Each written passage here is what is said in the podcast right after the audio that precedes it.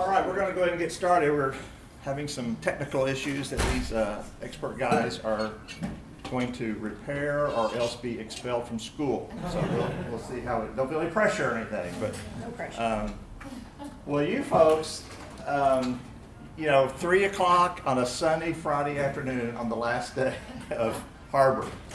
Either you have been really bad and you got to make up for a lot of sin, or I, I don't know. Uh, you're pretty pretty brave for being here.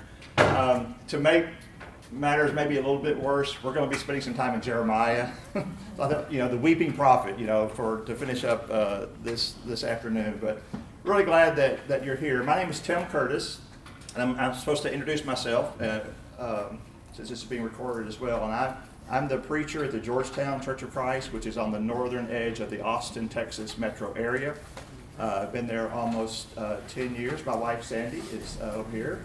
And um, uh, we've uh, had a great week being here and are just really, really happy that you've come to share this time with us. Um, so, this class is called The Reluctant Leader. Uh, and it is about, as the subtitle says, leadership for people who don't feel especially gifted at it.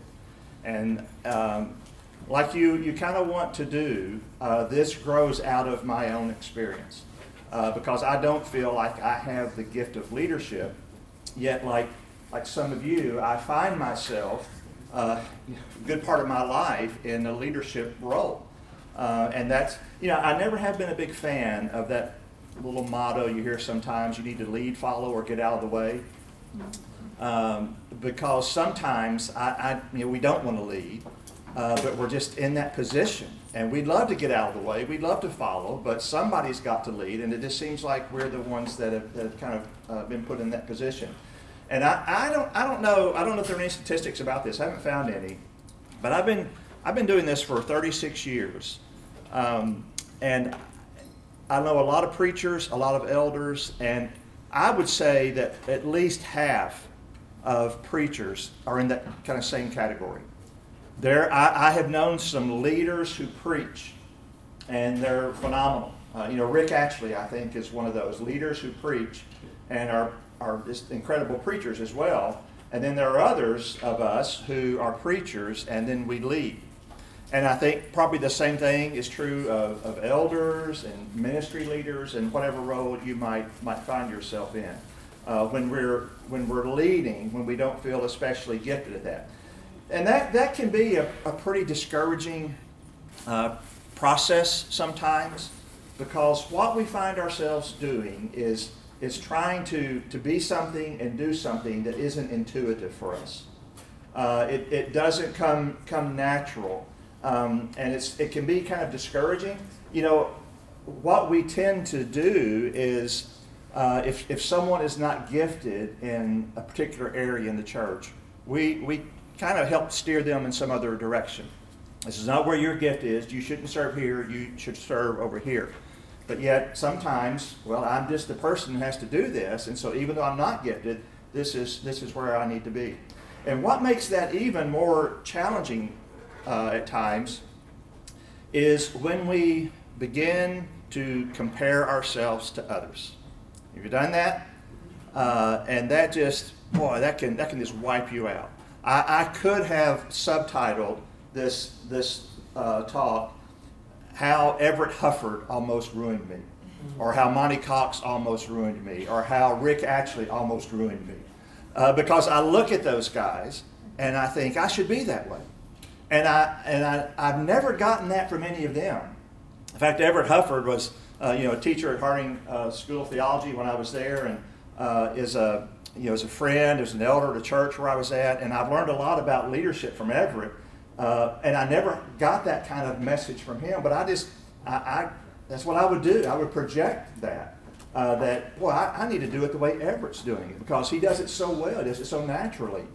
And then I couldn't, and that's when I would begin to kind of be filled with self doubt and wonder, well, am I really cut out for this? Maybe I shouldn't be uh, in this role because it just it just doesn't come naturally for me. And so here we are. We find ourselves at times in positions of leadership without the gift of leadership. And when we find ourselves in those situations, I think there are two options that we have. One is to recognize that we shouldn't be leading, that uh, maybe it is not in God's will for me to be in this role right now. And we'll talk about that a little bit later on about maybe how we might be able to discern that.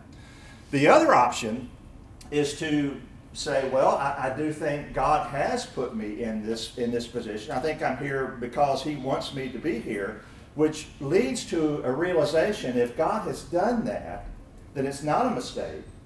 I, I am not the wrong person for this, which leads me to the conclusion that, well, if God has put me in the position of leadership, God is going to equip me to be a leader. And the leadership gift is not the only gift that is necessary to be able to lead. Does that, does that make sense? Are you following that? That yeah, I mean, I don't, I don't know why it's this way. I don't know why God does it that way.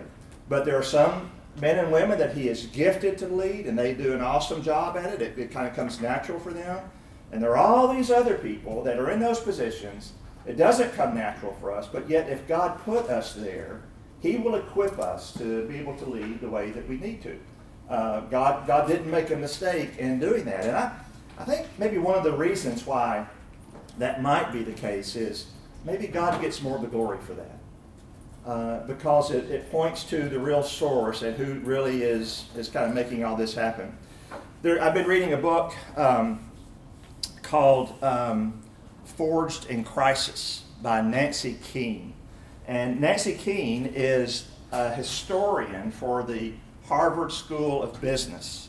I don't know why a school of business, I think needed a historian, but this is Harvard, so they, they've got a historian. And in this book, she writes about five different leaders, and it's mostly historical, but also gives a, uh, you know, some leadership lessons. Forged in Crisis is the name of it. And those five leaders are Ernest Shackleton. Had to get everyone. Uh, good, good. So I just push play whenever it's time, right? Oh, yes. Okay. And then, if you want the projector to be on there. Uh, no, you can leave that there. Oh, you mean? Oh, like the, the, um, like, you want the. Doesn't bother me. Does it bother y'all? Okay. Yeah. So I just got to push play. All right. All right. Thanks so much, guys. You can stay in school, so appreciate that. so Ernest Shackleton, you remember who Ernest Shackleton is? Led that failed um, uh, excursion into the South Pole. You know, they were they were trapped on ice for like a year and a half, something like that. I don't remember. Uh, Abraham Lincoln specifically, um, and stay close so I can yell if I really need you here. But uh, specifically his leadership during the Civil War. Um, Frederick Douglass, who worked as a former slave to help emancipate uh, slaves and, and to change that mindset.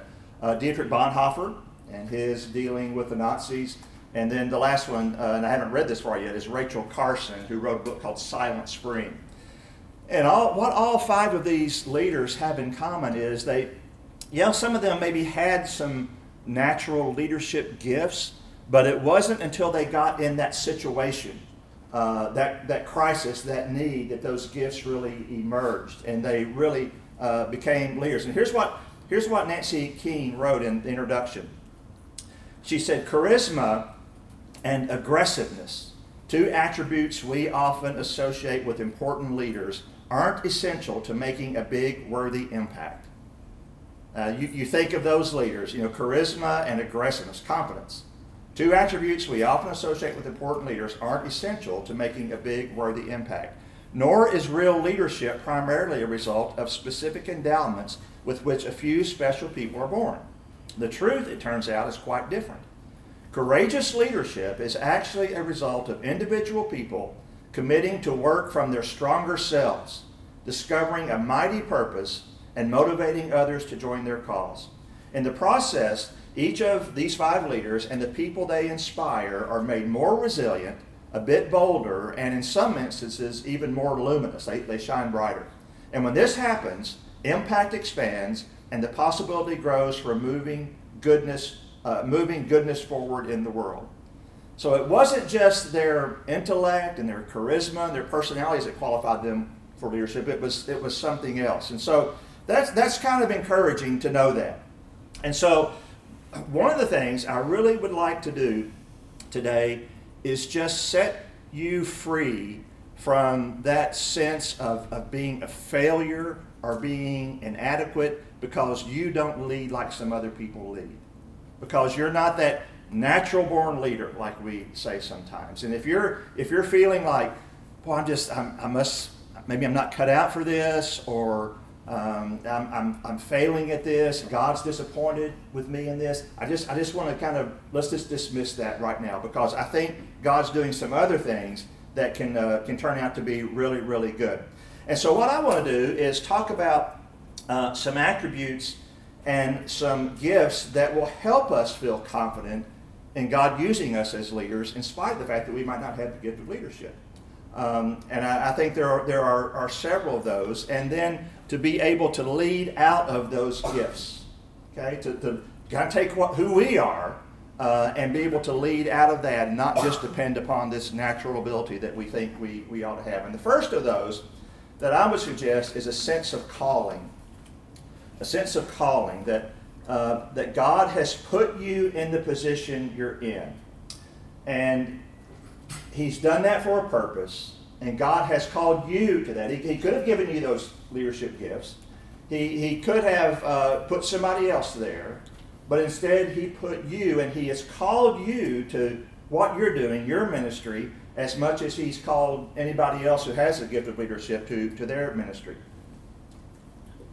I really like and draw a lot on uh, what Paul wrote to the Ephesians in Ephesians uh, chapter 2, verse 10, and I'm reading from the New Living Translation. I really like the way that, uh, that it's put here. After talking about what God did for us when He, uh, when he saved us by His grace, in verse 10, he, he says, For we are God's masterpiece. He has created us anew in Christ Jesus so we can do the good things He planned for us long ago. So we can do the good things He planned for us long ago. I don't think that's limited to people who have the gift of leadership. I, I think every one of us can go with this confidence that God has been working on me and God has made me a certain way because there are some things He wants to accomplish and He's put me in the position to do that. And so that sense of calling that, um, that, that God put me here uh, is just so important to give us in giving us confidence that God is going to work and God's going to accomplish something through this. And, and so if God has called me, God's going to equip me. Those, God, those whom God calls, God equips, and I'll be able to do what he's, what he's asking me to do. Now, there's, a, there's kind of a funny thing, though, about this business of calling, uh, especially when you look at it in, in the Bible. It seems that very seldom do people answer that call with a lot of enthusiasm because our, our natural um, response many times is this isn't right. I, am not I'm not the one who should be doing it. And that that that takes us to Jeremiah. Um, and Jeremiah is one of many examples that we could look at. But um, if you're if you are thinking that uh, you don't have what it takes to be a, a, good leader, then boy, you can you can really identify with Jeremiah, and I, I certainly can as well. Um, Jeremiah begins with he's telling the story he's telling about his, his work as a prophet. And there's a little bit of background about him and, and where he was from and when all this happened. And the very first thing that Jeremiah refers to is his calling. Uh, in verse 4, the Lord gave me this message I knew you before I formed you in your mother's womb. Before you were born, I set you apart and appointed you as a prophet to the nations. And so you go back to Paul, you know, that there are things God's been orchestrating. Well, that was true with Jeremiah. Before he was born, God, God had a mission in mind for Jeremiah. And so it's at this point where you're thinking, Jeremiah is going to say, All right, God, let me, let me get my pen and paper, start firing away. You know, tell me what it is you want me to do. Because I, I would be pretty excited if I heard God say those words to me. Look at verse 6. Oh, sovereign Lord, I said, and I, I, love the fact that the NLT, these both have exclamation points. I can't speak for you. I'm too young. In other words, he's not just kind of, well, I'm not so sure about this. He's confident that he's not the right one, that, that somebody else needs to be doing this. And so basically, he's telling God, you've made a mistake here. Either the time's not right, or, or I, you know, I'm, I'm too young, you should wait till later on. And that's kind of the typical response of people in Scripture who are called into leadership roles. Who, who stands out more than probably anybody else in that? Moses. Moses, yeah. I, uh, I, I love uh, that scene in Exodus 4 where, you know, God, God calls him. It's really pretty similar here. And Moses thinks of this excuse. And then God kind of handles that. Well, there's this, you know, I can't speak well. And, you know, I don't really know your name. And, you know, this kind of goes through this little list of excuses.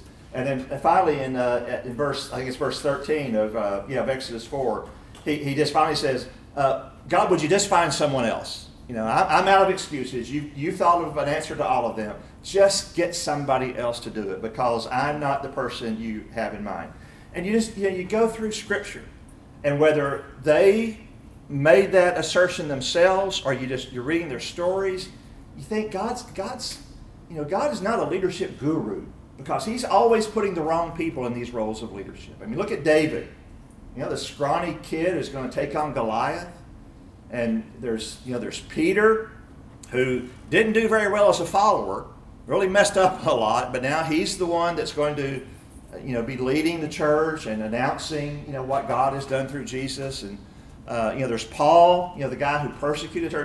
You just go on and on with this list of, of why this isn't the right person. God wouldn't let Jeremiah get away with that. Listen to what he says next. And uh, Jeremiah says, I'm, I can't speak, I'm too young. Verse 7 The Lord replied, Don't say I'm too young, for you must go wherever I send you and say whatever I tell you. And don't be afraid of the people, for I will be with you and will, will protect you. I, the Lord, have spoken. And then the Lord reached out and touched my mouth and said, Look, I have put my words in your mouth. He's not saying, Look, I'm giving you the gift of leadership, I'm giving you a message because I'm calling you to go and do something that needs to be done. And then he gives him a couple of visions to kind of make that make that point, illustrate that. Down in verse 17, God's Jeremiah is recording this. He's, he's, this is his story. God says to him, "Get up and prepare for action." Don't sit back there and feel sorry because you can't preach like Rick Atchley. says you get up and you prepare for action. Go out and tell them everything I tell you to say. Do not be afraid of them, or I will make you look foolish in front of them. Not because you're not gifted, but because you're, you're operating out of fear.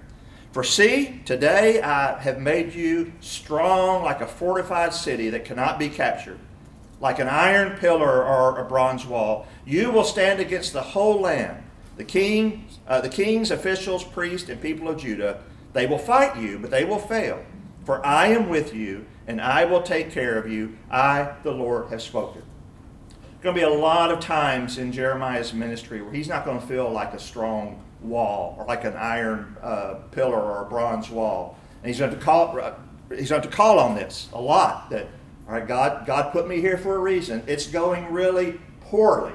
This is not going well at all. But I, I really believe that God put me here for a reason. And so he just he had to keep uh, referring back, I think, to that that call from God. I, I several years ago, my first ministry role, uh, first ministry job, I should say, as a professional, um, was in Morgantown, West Virginia. Any, anybody from that part of the world here? All right, I was the campus minister at WVU. I was interviewing to be the campus minister at WVU. They had a great program, had had a very strong leader in, in that role. And uh, I am right out of college, uh, my first ministry job. Uh, I, I, had um, been in a, a, a, campus ministry at the University of Kentucky where I was a student, and uh, then went to Harding and you know got some training and wanted to go into campus ministry. And there was this opening, and it was uh, in the middle of a school year. I think the previous uh, person kind of ended poorly, and they were desperate enough that they would talk to a guy right out of right out of college.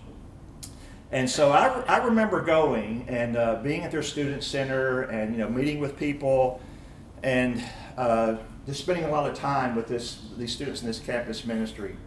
And I was really impressed with this group. I mean, they were they were really they had a lot going for them. And I remember that that evening I was getting ready to do a devotional and I, almost having a panic attack because I I I just thought to myself I mean, this is a fantastic ministry. I'm not up to this. I, I can't do this. And I, I just felt like I was in so far over my head. Like Jeremiah, I'm, I'm not the right person for this. But I, I distinctly remember that thought I, I can't do this. And uh, it's a shame, you know, I'm not more Pentecostal because this is where I say, God spoke to me, you know. and He did. He did. Um, not in that audible voice, but just that uh, an awareness, just just like that. That, well, of course you're not up to this, and that's what best qualifies you for the job. That I was aware that I, I, I wasn't bringing a lot to this, but I felt like God was putting me in that position, and I, and just the you know the passage that came to mind was 2 Corinthians chapter 12 verse 9 that His power is made perfect in weakness. His power is made perfect in weakness. And that's why I say that I think, you know, one of the nice things about not having that gift of leadership, and God, God gets the glory for giving those people the gift and the, the way they use it. But I think God gets glory when He uses people like us as well. That we, at least from us, we know it's not our ability. We know that you know if it's a if it's a great ministry we're leading, it's really having some success, or you know you feel like the sermon connected, or you're you're an elder and you, you see some good things happening in church. We know who gets the credit for that. We, we know who is at work, and it's, and it's God. So I, I think that that sense of calling uh, is, is really fundamental.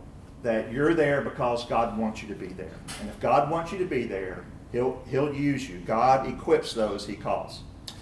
The, the second um, characteristic that I think is, is kind of an essential if we're going to lead, there, there are several names that we could give to it. Um, uh, you know, things like passion or conviction, uh, fire, something like that. And not just the general attribute of being a, a passionate person, you know, a high energy person. Now, that's not who I am at all.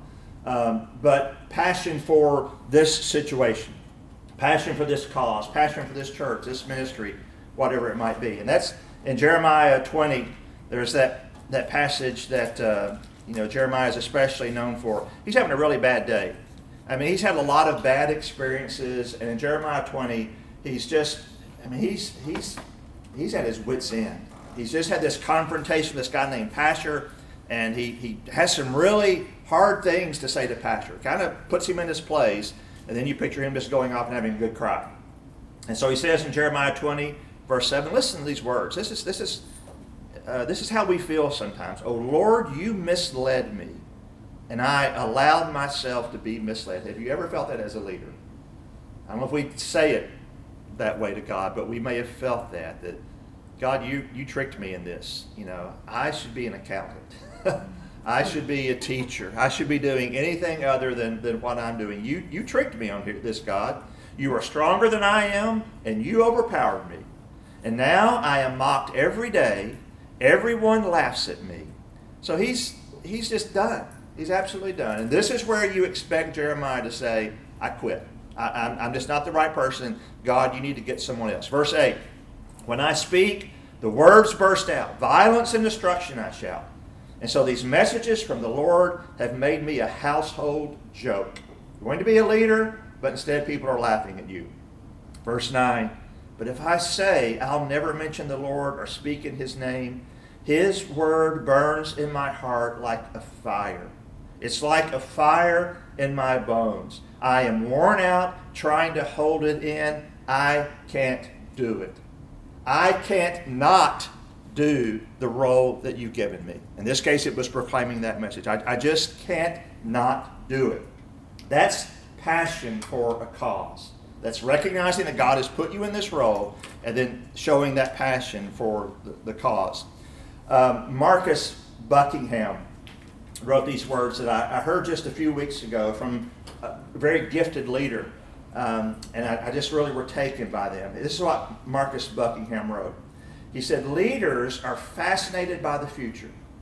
You are a leader if and only if, there's nothing about being gifted here, you are a leader if and only if you are restless for change, impatient for progress, and deeply dissatisfied with status quo because in your head you see a better future. The friction between what is and what could be burns you, stirs you, propels you. He says, This is leadership. It's this, it's being passionate about whatever role God has, has put you in. And that's, that's what gives us, um, I think, a sense of, of ownership of this. Know, this is my cause. This is my ministry. This is what God has called me to. Uh, and I'm, I'm going to be about it. This past year, I read uh, Bruce Springsteen's autobiography. I think it was called Born to Run. Maybe that, that would be appropriate, wouldn't it? And I was, I was surprised. A couple things. One is how articulate he is. You know, he's got all these songs, and I never really paid much attention to the words, but there's really a lot going on there. He didn't use a ghostwriter. He wrote this book himself, and really was a, was a very good writer. The other thing that surprised me most in this book was early on. Uh, you know, he had several bands before he, you know, Bruce Springsteen, the E Street, e Street Band. Uh, but early on, there was a point where he was just, he didn't feel like he was very confident in his voice. He didn't like his tone, uh, the range that he had. And you listen to it, I mean, he's not going to be singing at the Met. You know, he doesn't have that, that kind of voice. And there was actually a time where he formed a band and he had someone else be the singer. He hired a singer to be the front on one of his, one of his early bands. Well, that didn't last very long because what he began to see was that having a sense of ownership and, and being able to communicate these songs with passion because of that ownership was more important than having a trained voice. In other words, having the gift of music. He didn't feel like he had the gift of music, but he had a passion for what he was writing and what he was singing, and that's, that's what drove him. And that, I'd, I'd say that, that worked out pretty well. I want to show you, hopefully, a, a clip from The Greatest Showman. How many of you have seen that movie? All right, the rest of you, when you get out of here, go see that movie, okay? It's just a fantastic movie. It's interesting that, you know, I'm 62 and I love it. Uh, my, I took my, grand, took my granddaughters who are seven and five to see it, and they love it. It's got that kind of a, of a range, and it's, it's, uh, it's got a marvelous message. Really, really would recommend it. But I want, I want us to see this and kind of look for the leadership lesson that's, uh, that's in here. I want to cross your fingers here, okay?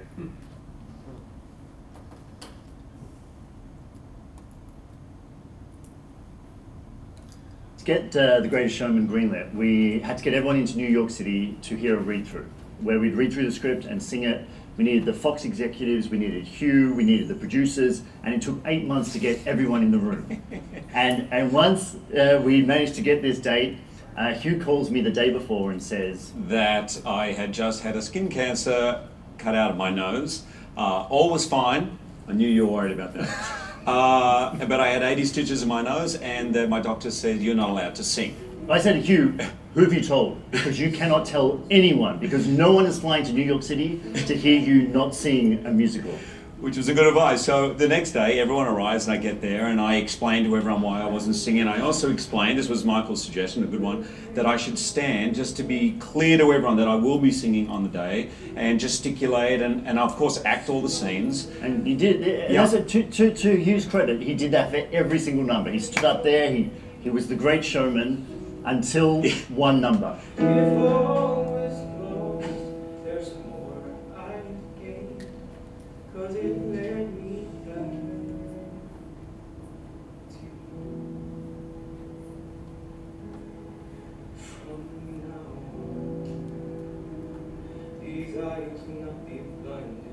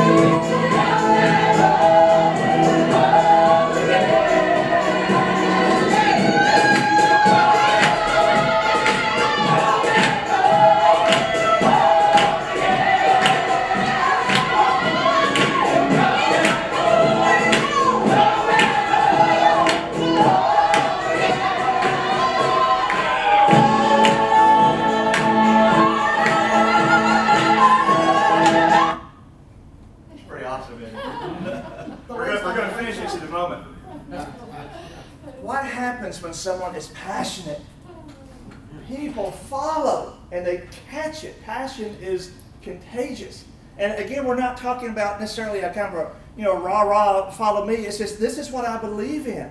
And I believe it so strongly that I, I just, others get pulled along. I mean, that's exactly what, uh, what Dr. Koehn was saying that um, in this process, each of the leaders and the people they inspire are made more resilient, a bit bolder, and in some instances, even more luminous. Uh, they discover a mighty purpose and motivating others to join the cause. And when this happens, impact expands and the possibility grows for moving goodness forward in the world. I don't, I don't know if Hugh Jackman has the gift of leadership, but boy, he was pretty passionate about what he was doing. And, and people jumped on board with that. They just, they, they couldn't help but be a part of that. People follow passion. You know, as I mentioned, I, I don't, I, I really have always felt pretty inadequate as a, as a leader in the church. Uh, I, I, I know that God has used me to lead through the ministry of preaching, and, and, uh, and I'm, I'm good with that. I like it. Uh, but recently, there's been this, this kind of passion that I've, I've felt about something. Georgetown has a large retirement community. Now, if you remember Sun City communities, there's one in, in Georgetown. There are over 6,000 homes that are part of a retirement community there, and there are several others around there. And so our church, if you if you take away those 18 and under, our average age is 58. That's the average. We've got a lot of retirees, a lot of older people there. But Georgetown is always, uh, in addition to that, Georgetown is is usually in the top five. A couple of years has been number one in the fastest growing cities in the U.S. 100,000 and under. And the people who are with, just within a mile of our church building, there are 2,200 new homes that are being built and will be finished uh, within about another seven years. Uh, it's kind of a long, long-term plan. And the people that are coming to those are young families. And we're seeing that already. More and more young families uh, coming coming to our church. And so we've got this this could be kind of toxic, this mix of older members and, and younger members. And what I have gotten really excited about, did any of you go to Kara Powell's uh, presentation here this week? Uh, if not, read the book Growing Young. If, if you're if you're got a church uh, where there is a potential for the old people to make a contribution, read that book, Growing Young, because they, they did a lot of research on churches that were reaching millennials and, and why. And I, I read that and I was just uh, fascinated by that. And, and more than fascinated, I, I felt like I have a personal interest in this because we've got five grandkids, seven and under. We've got uh, four adult children that are millennials. And, and the trend is those people are leaving. And uh, as, you know, as, they, as they get older, once they leave high school, they're, they're gone. About half of them will be gone. And so we started talking about this. And, um, and, and what is emerging is a ministry within our church uh, where we are trying to mobilize the older adults to lead by serving the younger adults. So that, and, and children and teenagers, so that when something comes up and, you know, maybe it's a change or a, a program, I don't know, any number of things like this, even song selection, that we want our first response to not be, do I like this? We want our first response to be, is this going to help them? And, and this, this older community, there are a lot of people who want to just coast. Some people just want to kind of coast until they die. But there are a lot of people who want to have a sense of mission. And I just kind of have gotten caught up in this. And there have been a lot of obstacles. Um, when I first met with our, we call him Next Gen minister, He's, he's uh, kind of like family life. He's, he works with next generations. And our executive minister, to tell them, I want to start this ministry. We're going to call it Legacy. And it's going to be for my generation to help you do what you're doing.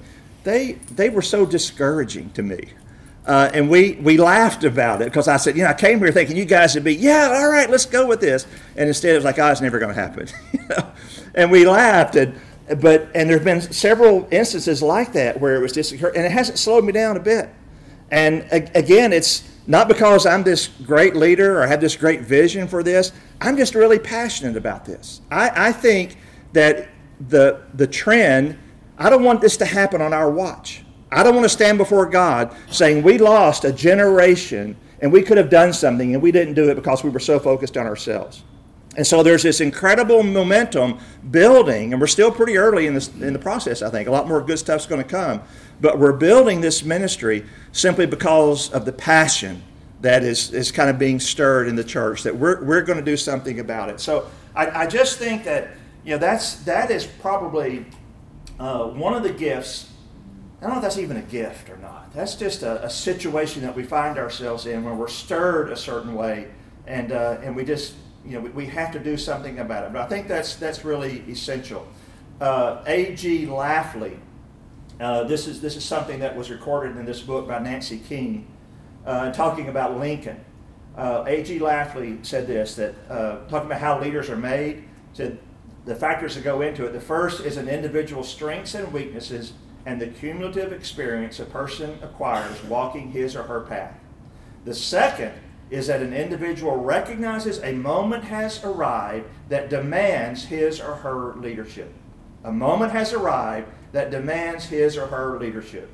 And the third is that the individual has to consciously decide to embrace the cause and get in the game. So if our mindset is, well, I'll lead if God makes it easy for me to lead, I don't know that's going to happen a lot. But if we just we see a cause, it's children's ministry. It's being an elder. It's it's you know motiv- uh, mobilizing older adults, working with teens. Whatever. If I'm just taken by that cause, that's what Jeremiah had.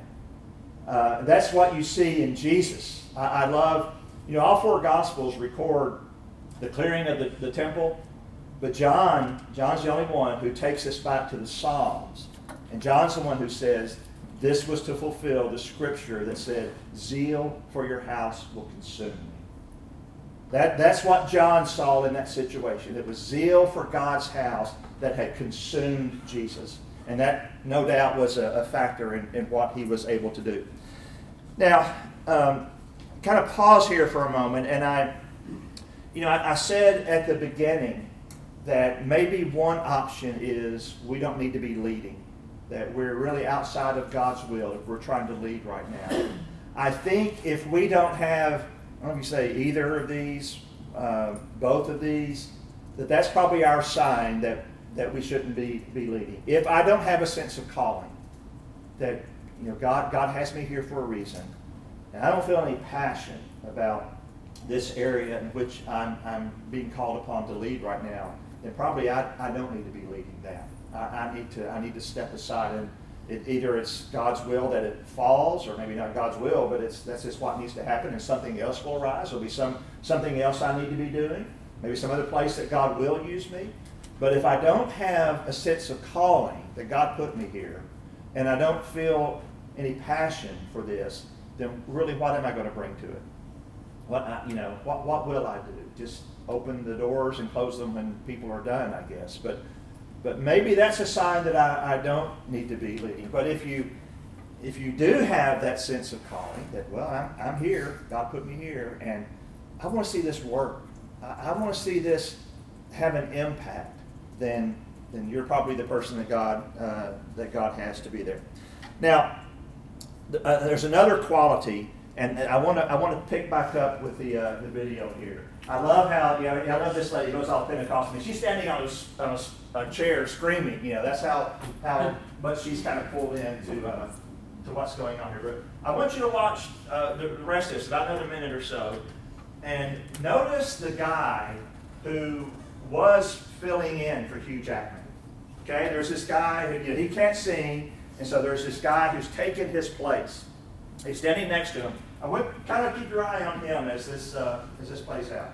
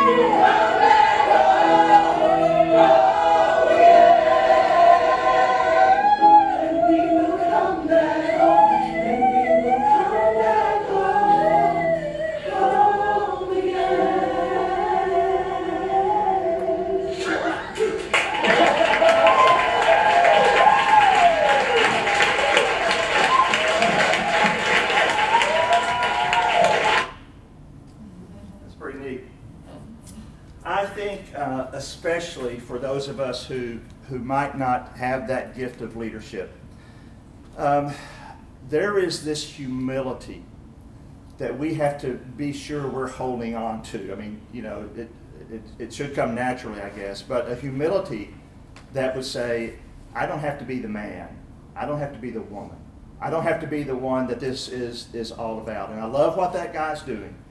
Uh, you know, he's the leader. Uh, and then this other leader emerges, and he joins in the chorus, and he contributes in the way that he can. And he's pointing at Jackman. And what did, what did he do at the end? High five, walked around him, pat him on the back, and he, and he left. I think that one of the attributes that all leaders need, uh, those who are gifted and those who aren't, is the humility that leads us to not have to be the man, not have to be the woman. And I, I think there are a couple of reasons for that. One is maybe because we're not that naturally gifted leader, we really need other people. Uh, it, it needs to be more of a team than just just hey everybody come come follow me. Um, and I, I really I'm in a situation where I, I'm blessed to be able to have some people you know that, that I can work with uh, that will that will do that, and I, I make sure that they have a have a voice. And I've even kind of stepped aside from being that kind of senior pastor um, because I don't I don't like doing that. I, I don't do it well, and we have some other people who are more gifted at that. And I I want to be a team player, and it's a challenge for me sometimes because you know I'm old enough to be their dad and grandfather in some some cases. Um, you know, we've got one guy, our, our executive minister, and he's kind of a our lead strategist. He's he's a strategy kind of guy. And I am not. I just, I really don't operate that well. And so recently we had a, a, a goal setting session where we met with all, all the ministers and we talked about, you know, our goals for the coming year. And I, I told him, I said, all right, I've got two goals for this year. And this is my strategy. First goal is just do what I think the Holy Spirit wants me to do today. The second goal is always do number one. You know, that's, that's about as far as I can go with, with strategy. And we laughed about that, and we, we worked on, well, maybe, maybe I can do a little better. But I've got to, I've got to allow that for ha- to happen because I realize that my method of, my strategy probably isn't going to work for a church. Let's just do what the Spirit's leading us to do today. And I can, I can bring that influence, and we, we can do that, but church needs probably a little bit more than that. So we, we need others. Um, and, and that's, that's really, really important that we, we kind of draw upon people who have strengths that we don't have. The second reason, and I think this is, this is important, I may just be in a season of leadership right now. That, that maybe this is not something that I'm going to be, a, a role that I'll be in for the rest of my life, but I'm in a season of leadership. You know, I think of the Lord of the Rings.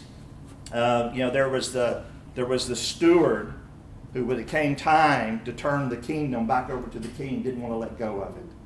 Uh, there was somebody else who, who should have been, you know, the return of the king, he should have been king, but the steward didn't want to give up that power. And I saw this, um, grapple with this, I guess, some uh, several years ago. I, I preached on an interim basis at the White Station uh, Church of Christ in Memphis. That's where Evertt Huffard was and elder, how uh, we got connected. And, um, and it was interim. And I knew that. And it was only supposed to have been for three months. It turned out being for 14 months. And at the end of that interim period, there was a part of me that didn't want to let go of this. Um, eh, because there was a new guy now who was coming in.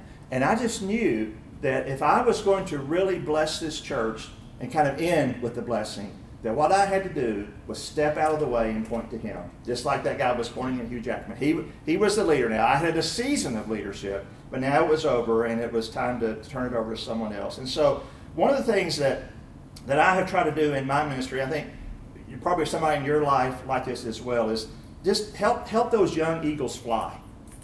That's one of the roles I feel like I have had, is to, just to help the young guys and, and, and women in our church be able to fly. They're, they're talented, and I want to help them get the most out of, out of those talents. I think a lot of great leaders will point to men and women in their past who did this for them. Several years ago, I heard uh, Larry Osborne, who uh, is at North Coast Community Church, wrote a book called Sticky Church. Maybe some of you have read that. uh, he talked about the, the day that Saul could have saved the kingdom.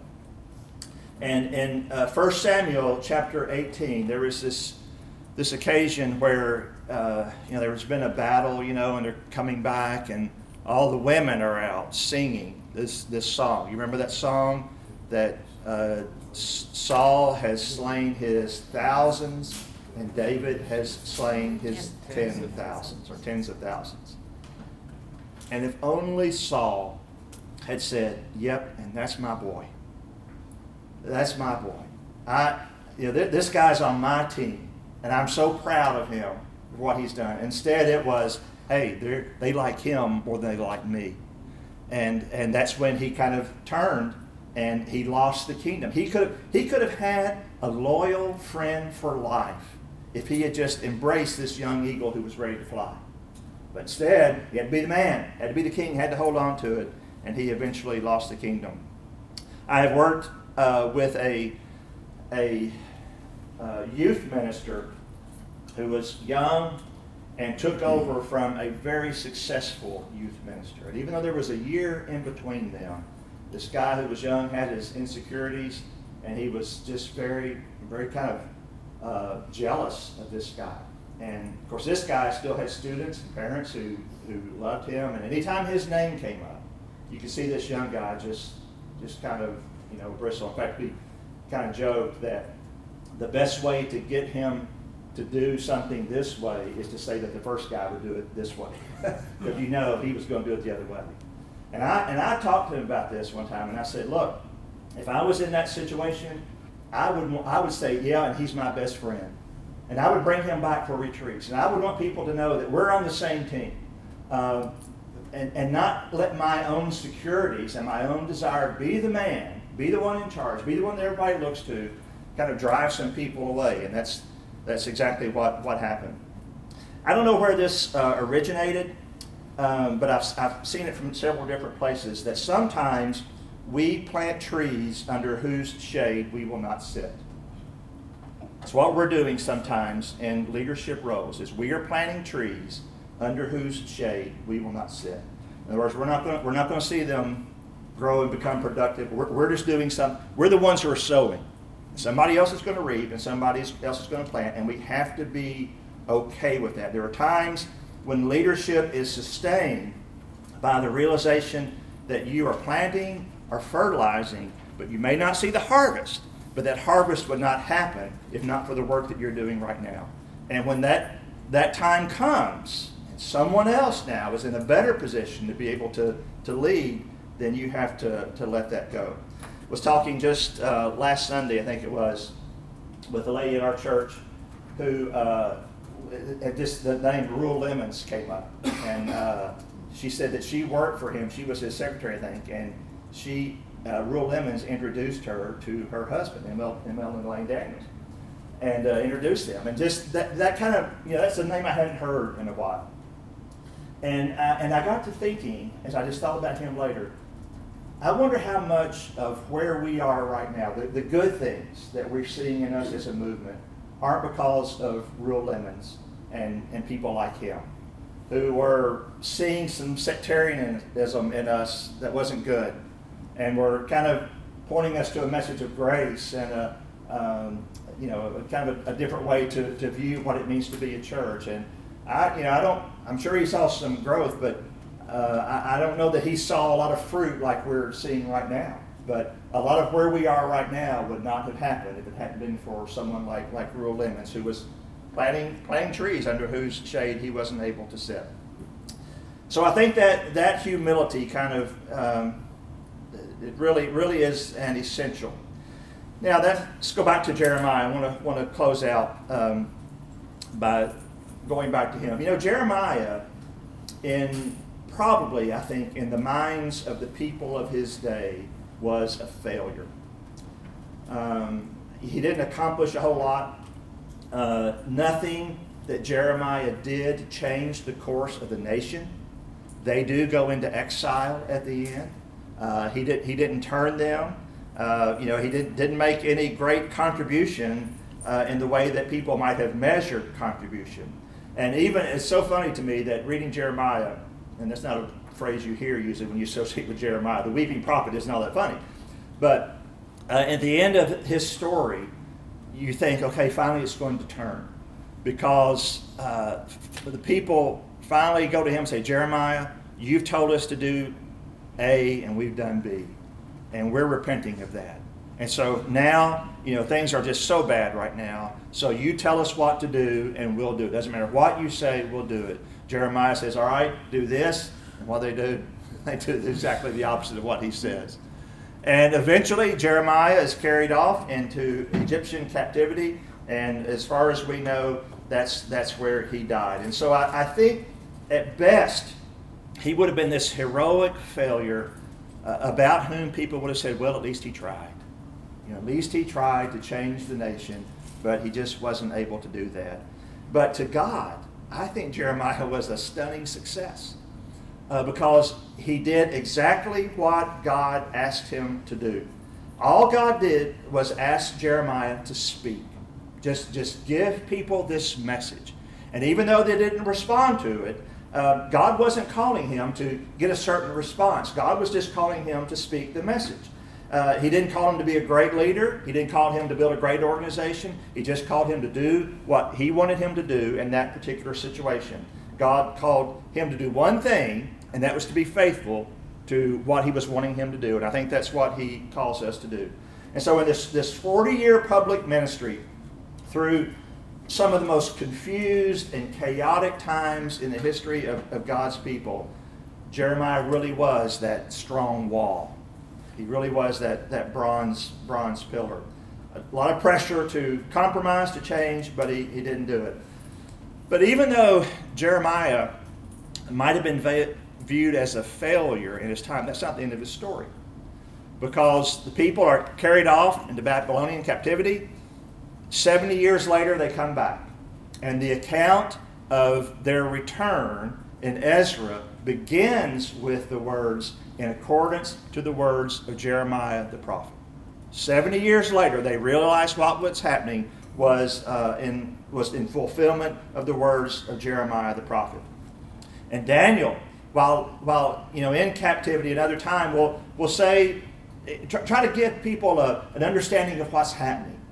And he'll say the same thing. This is in accordance to the words of Jeremiah the prophet. And a few centuries later, a few centuries later, Matthew is going to refer to the birth of Jesus, an event related to that as being in fulfillment of the words of Jeremiah the prophet. And when Jesus dies on the cross, Matthew says something that happened there was in fulfillment of the words of Jeremiah the prophet.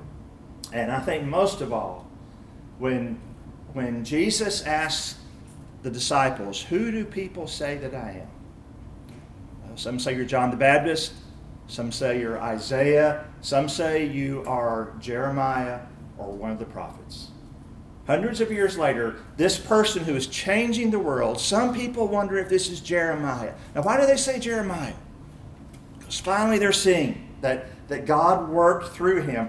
He didn't change things in his lifetime, but, but God worked uh, some mighty ways because of what Jeremiah was doing. You may think of a lot of reasons why you shouldn't be in the leadership role that you're in. And maybe those are valid. If God's called you, if God has put a passion in you for that, then you're the right person for the job. There's a, a statement, I'll, I'll, close with this. Um, and I, I, I, think the, the name I have in my notes is Hans Fragile. And I know that's not right. I think that's one of those autocorrect things, but it's in the foreword to a book called Real Leadership. And uh, Hans said that too many people focus on what I am to do rather than whom am I to be. Too many people in leadership roles focus on what is it I'm supposed to do rather than who is it I am supposed to be. God has put you in that position, then lead out of who you are. Lead out of the person that God has made you to be. Don't forget that He's, he's the one really working. He's the one who's called you. He's going to sustain you and just lead out of who you are. God bless you in the roles that God has, has called you to, and may you have the, the faith and the confidence and the calling of Jeremiah as you fulfill those roles. Thanks for being here today.